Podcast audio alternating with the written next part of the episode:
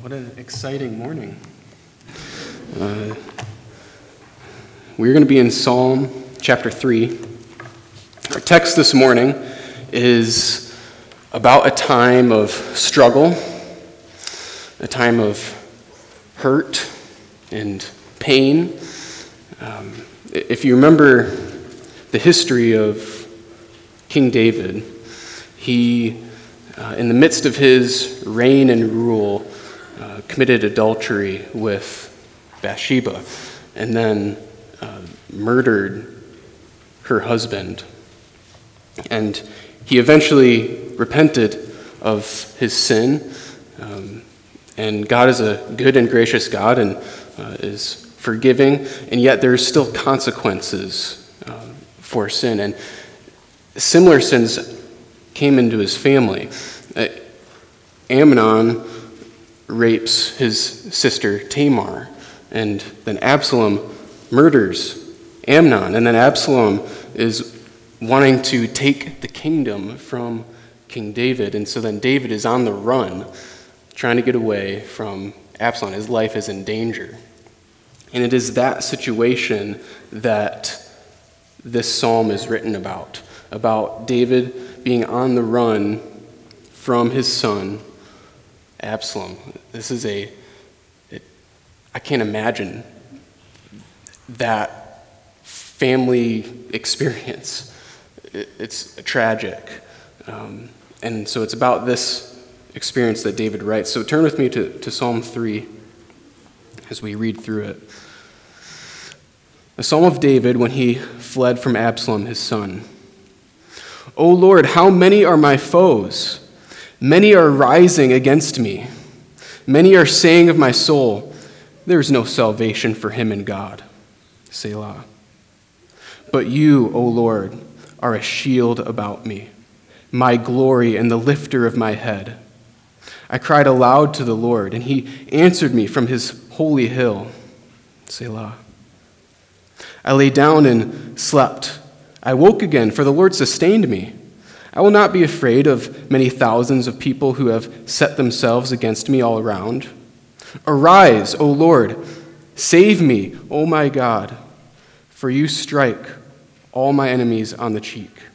You break the teeth of the wicked. Salvation belongs to the Lord. Your blessings be on your people. God, as we take a look at your word this morning, I ask that you'd give us open eyes, open ears, open hearts uh, to your word, that you would remind us that salvation belongs to you. And we thank you that it does. Uh, we pray this in your name. Amen. Ultimately, this psalm is about where salvation can be found. It's about who salvation belongs to.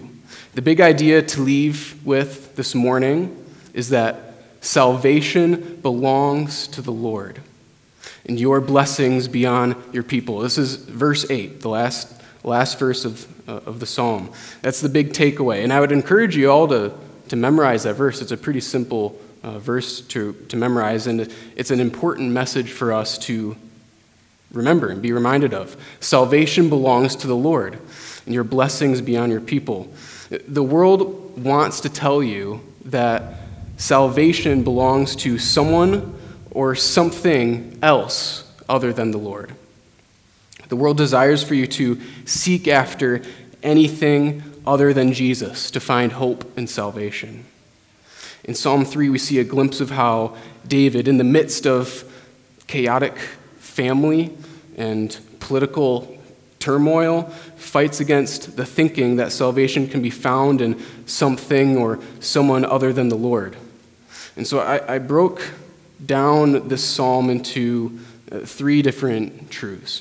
First of all, people cannot provide you with salvation because salvation belongs to the Lord. And secondly, when the world around you seems to be falling apart, prayerfully find your rest in the character and work of God because salvation belongs to the Lord. And thirdly, God will actively save and bless his people, for salvation belongs to the Lord. So, the first point here that people cannot provide you with salvation because salvation belongs to the Lord. D- David writes, O Lord, how many are my foes? Many are rising against me. Many are saying of my soul, There is no salvation for him in God. David is seeing and hearing things that are incredibly discouraging. Um, people are rising against him, people are speaking against him. They're saying that there's no salvation for him. Um, and this would be a devastating indictment if it was true and if David placed his hope in people. Um, before we look deeper into what exactly David is seeing and hearing, uh, let's just think through a few common ways that we can be tempted to find salvation in people.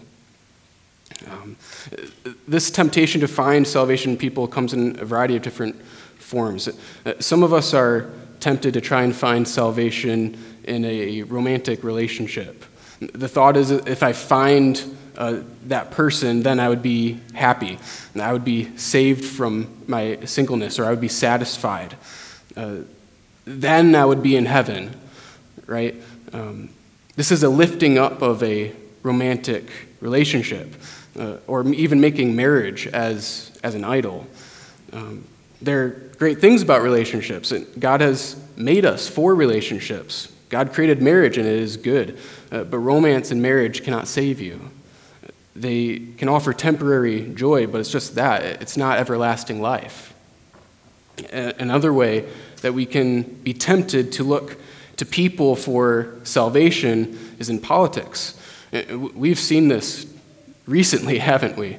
Uh, there is a lot of rhetoric being thrown around about the very soul of the nation being on the ballot, the soul of the people, the soul of the nation. What is that about? That is spiritual rhetoric. That's the rhetoric of salvation. Uh, your soul and uh, the soul of the nation is on the ballot. This is what they said. And each side of the aisle says that if you vote for them, then you're voting for heaven and against hell. Um, each side says that they will bring heaven to earth, uh, while a vote for the other party is to bring hell to earth. The truth is this that nations rise and fall, but the word of the Lord lasts forever. The, the kingdom of God is eternal. Salvation Heaven and hell will not, heaven will not be brought from the left or the right. Uh, it comes from above and it comes from Jesus. Uh, we cannot find salvation in a president. Now, I'm sure there's more examples of this, uh, but let's focus back on the text. David is seeing and hearing things from people. What we see people doing and what we hear people saying can greatly affect us. And so we need to be careful that we're not living for the approval of man. By living for the approval of man, then we're seeking salvation from man. What we see in life can discourage us. David cries out to God, How many are my foes? And that's not a question, it's, he sees that there's many of them. Uh, many are rising up against me. So he's seeing people who are his family, turn to be enemies and rise up against him? What exactly is he talking about here? Turn to 2 Samuel 15. Uh, this is uh, what the psalm was written about, this situation. 2 Samuel 15 will give us more insight into, into what's going on here. 2 Samuel 15 says, After this, Absalom got himself a chariot and horses and fifty men to run before him. And Absalom used to rise early and stand beside the way of the gate. And when any man had a dispute to come before the king for judgment, Absalom would call to him and say, From what city are you? And when he said, Your servant is of such and such a tribe in Israel, Absalom would say to him, See, your claims are good and right, but there is no man designated by the king to hear you. Then Absalom would say, Oh, that I were judge in the land.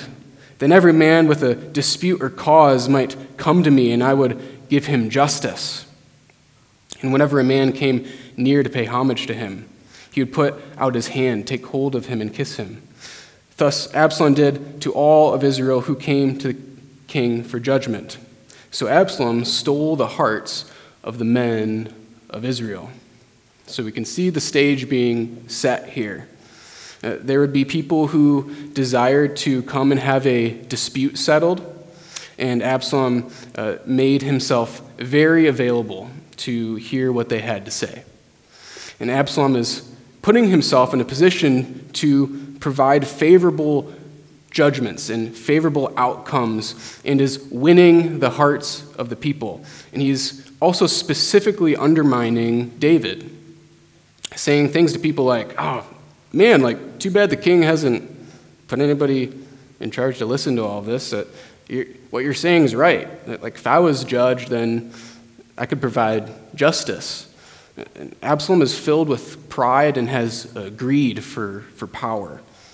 And this goes on for a while. Uh, look at verse 7 and, and following. At the end of four years, Absalom said to the king, Please let me go and pay my vow, which I have vowed to the Lord in Hebron. For your servant vowed a vow while I lived at Geshur and Aram, saying, If the Lord will indeed bring me back to Jerusalem, then I will offer worship to the Lord.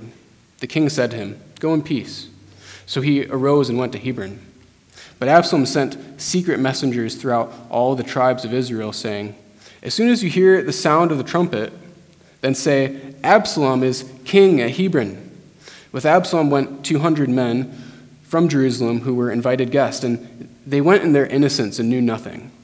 And while Absalom was offering the sacrifices, he sent for Ahithophel the Gilonite, David's counselor from his city Giloh. And the conspiracy grew strong, and the people with Absalom kept increasing. And a messenger came to David, saying, The hearts of the men of Israel have gone after Absalom. Absalom has used his influence to start a revolt against David. And it is a, a lot of people that Absalom has turned against David. His foes are many. Many are rising against him, and it is happening before his eyes.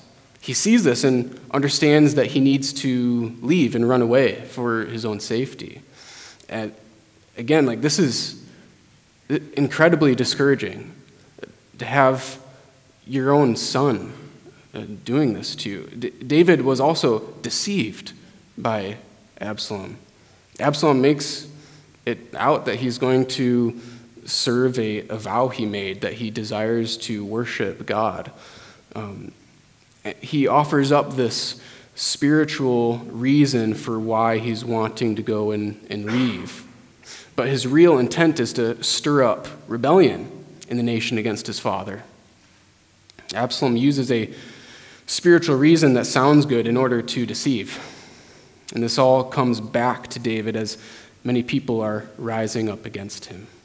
Uh, this is a difficult uh, circumstance. Uh, this is betrayal.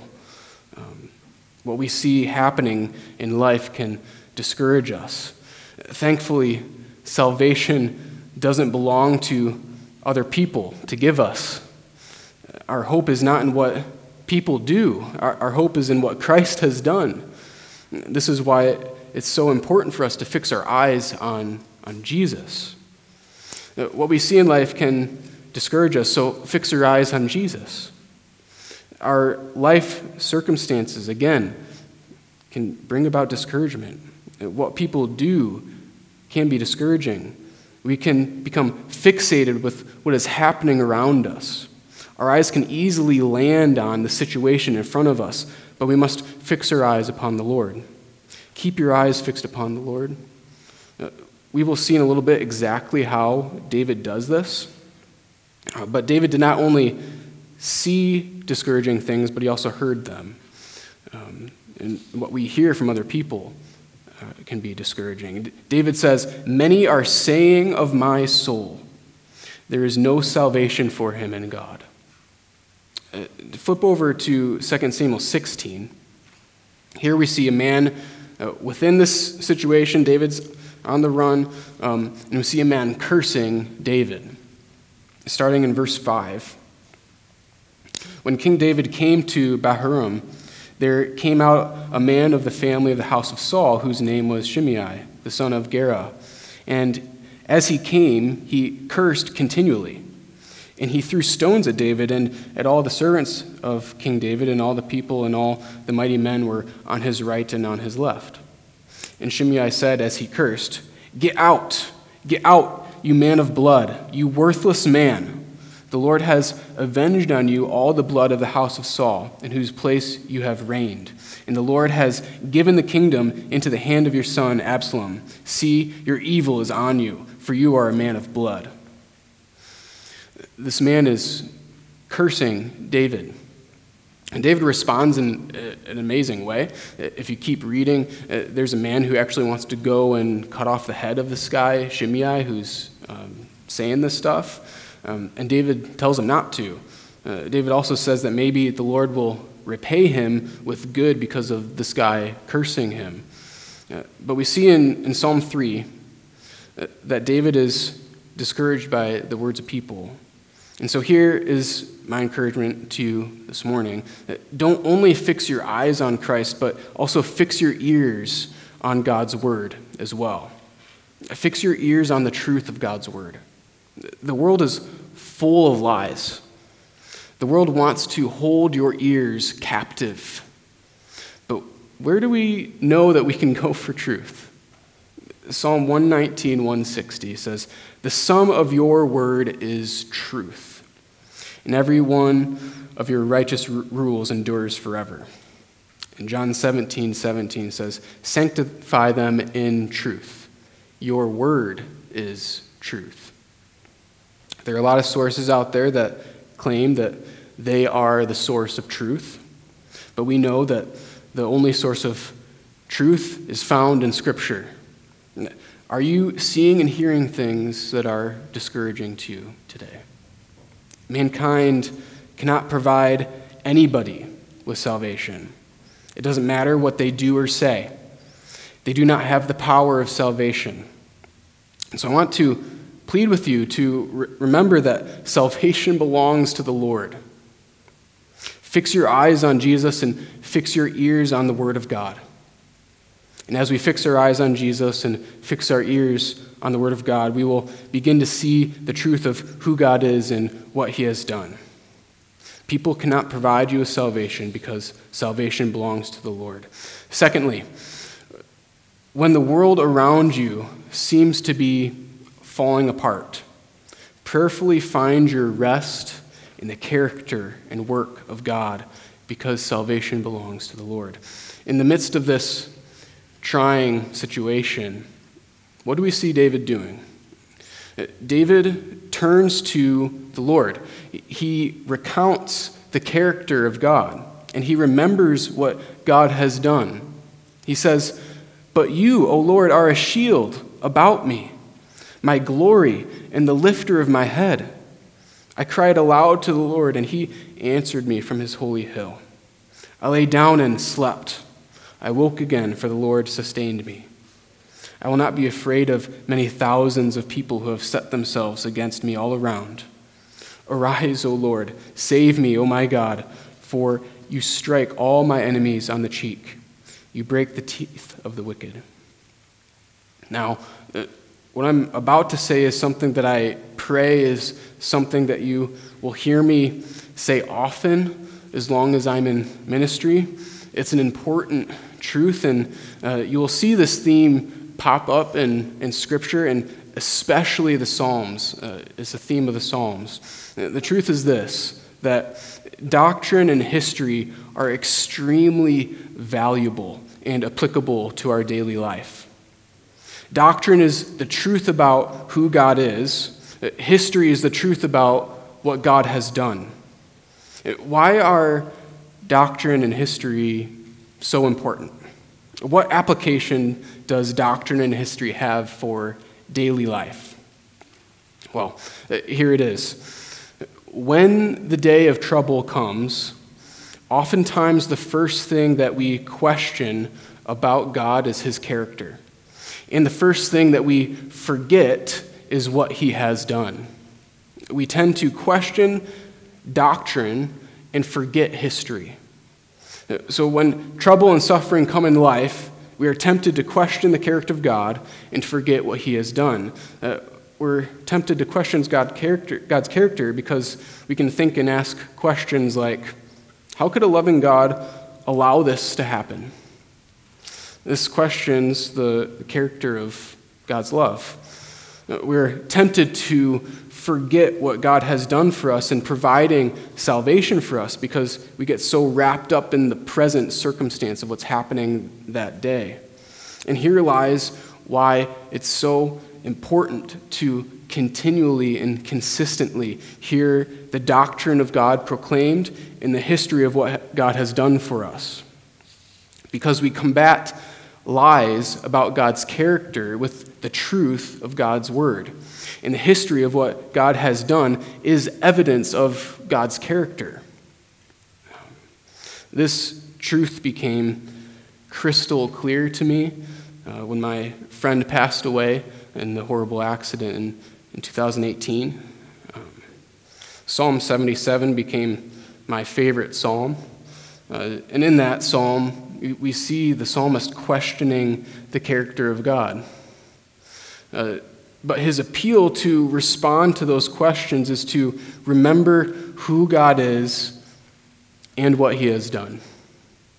In the darkest moment of my life, what I had to cling to was what I knew about the character of God and what I knew about what he had done. And God kept me with those truths.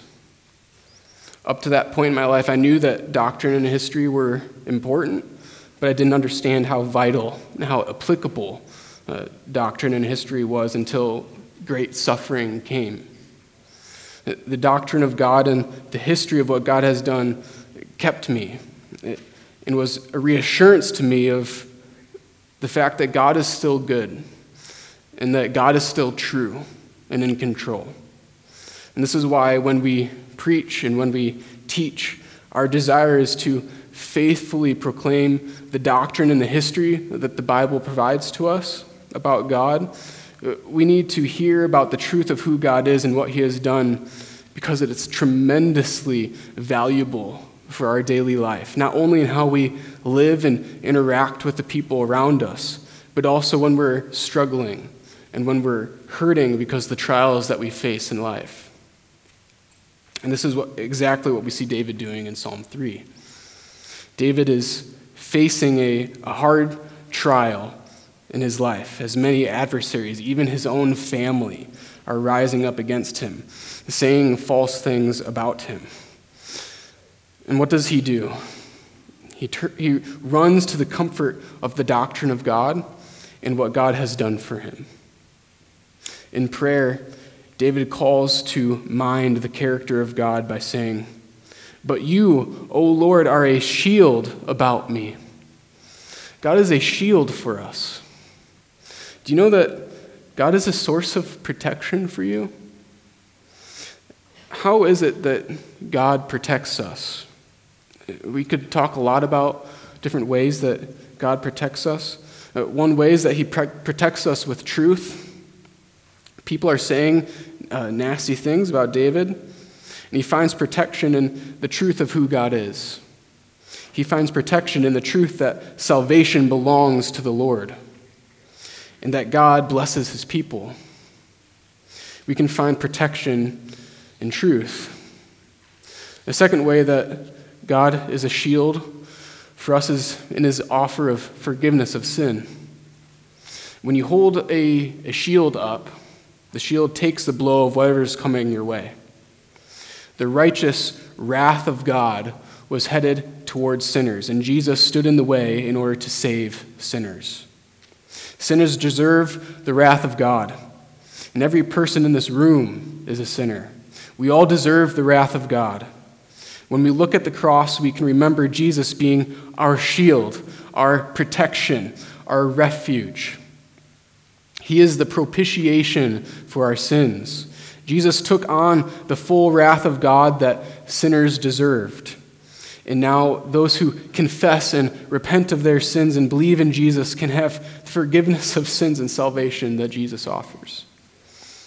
And so now those who believe in Jesus have Jesus as a refuge, a protection, a shield. Those who are saved need not, need not worry about facing the wrath of God because Jesus has already done that for us. He has not only washed our sin away, but has given us a new identity in standing before God. And unfortunately, a, temptation that we face is to make other things a shield in our life. Uh, this is where the fear of man can be so devastating. Finding our refuge and protection in what people say about us is to stand on, on sinking sand. When the applause come and uh, people are slapping you on the back and saying, Good job. That feels pretty good. Uh, but when people start to criticize you and, and hurt you, then the refuge is gone. There's no shield in that, there's no hope in that. Uh, we have to remember that salvation belongs to the Lord. God is the one who provides us with real protection. A serious question we should ask ourselves is what do I find protection in? What do I find protection in? What is it that I run to for comfort or security? And I, I urge you to run to Jesus. In the midst of troubles in our life, run to the Lord Jesus, who is a shield of protection. Run to the Lord Jesus in prayer, uh, for he is a shield about you, and he is your glory and lifter of your head. David says, But you, O Lord, are a shield about me, my glory, and the lifter of my head. Psalm 62 7 says something similar.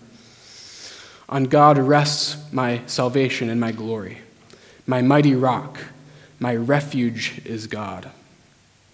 We have a problem when we try to find our glory, our approval in mankind rather than God.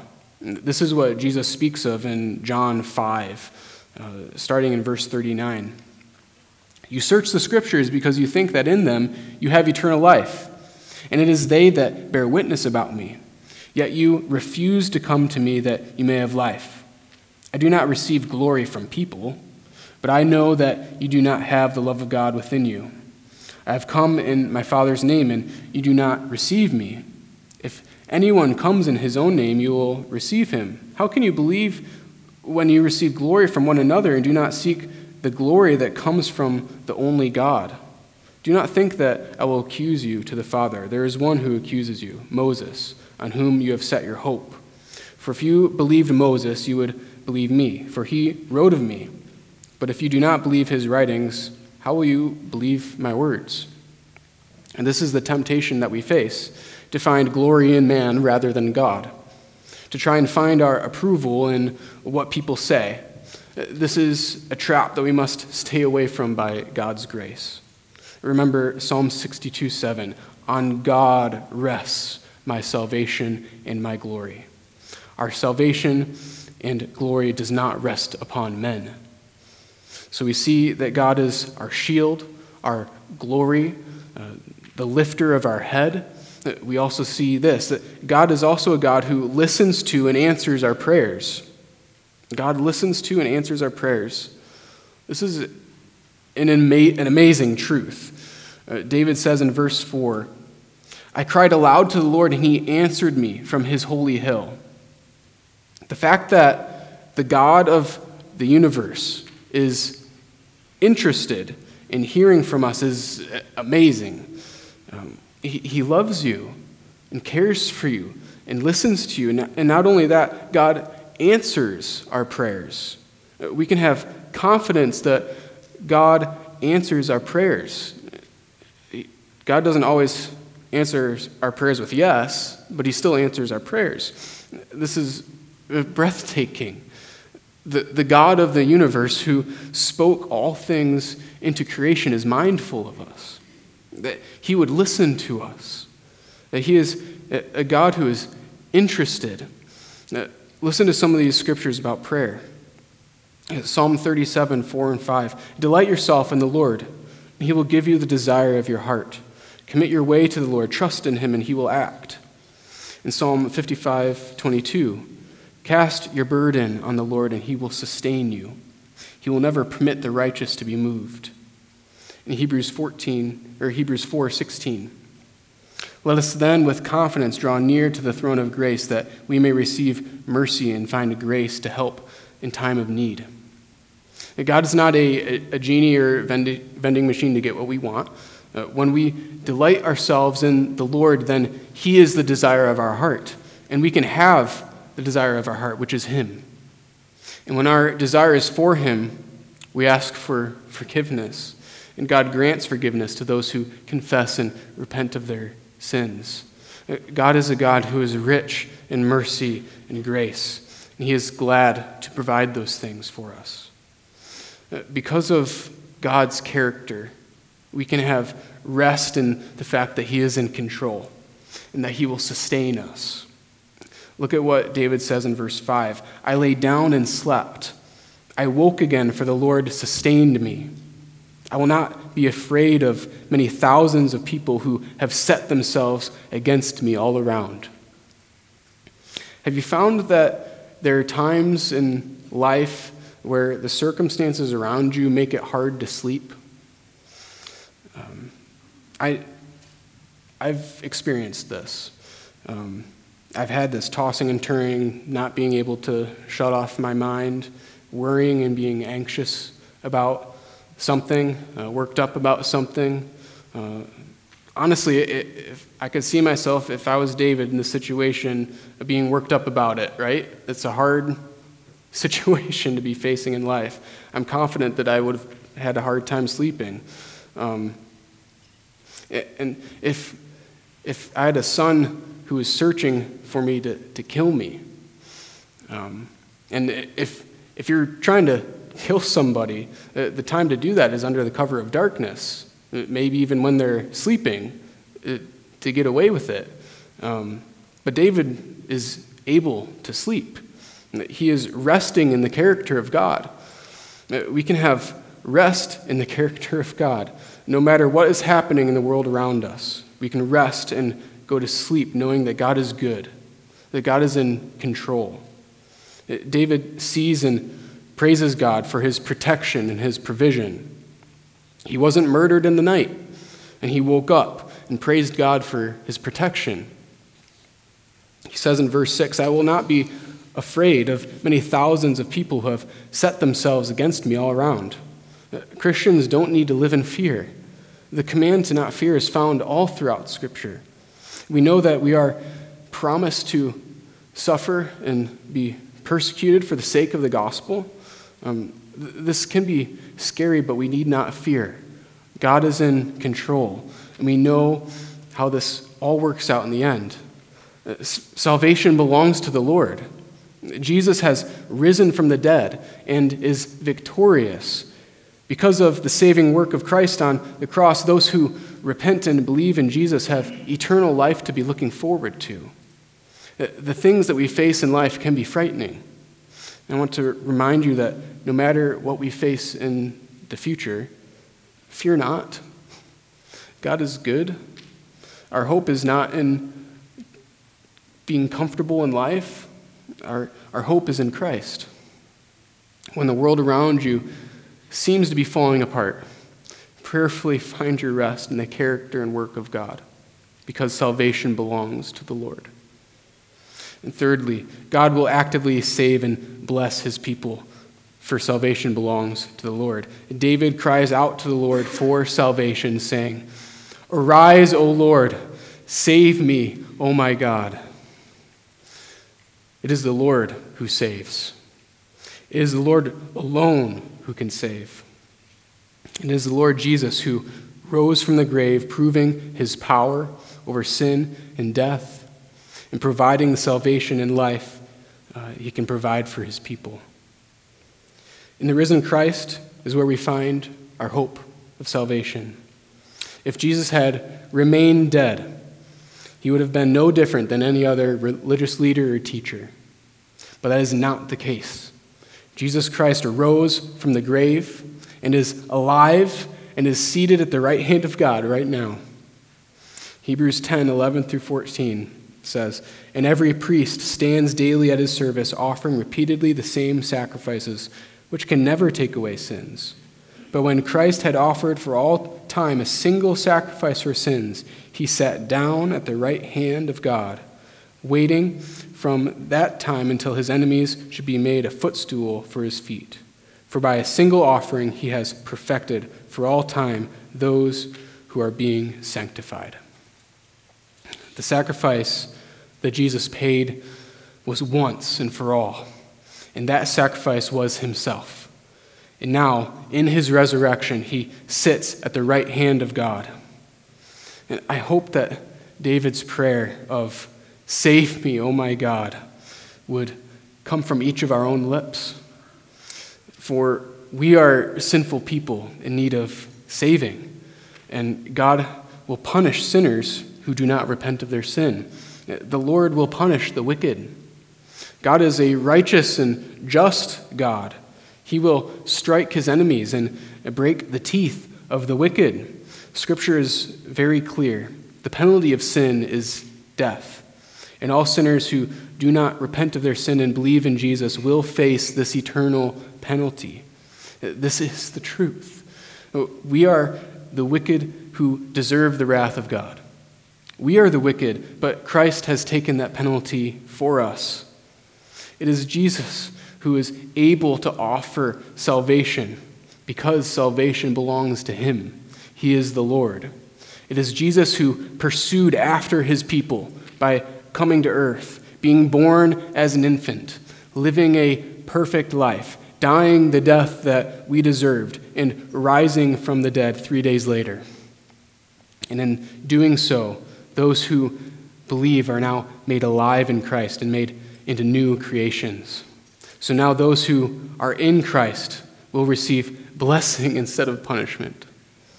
Verse 8 Salvation belongs to the Lord, your blessings beyond your people. Romans 8 is one of my favorite chapters in, in the Bible.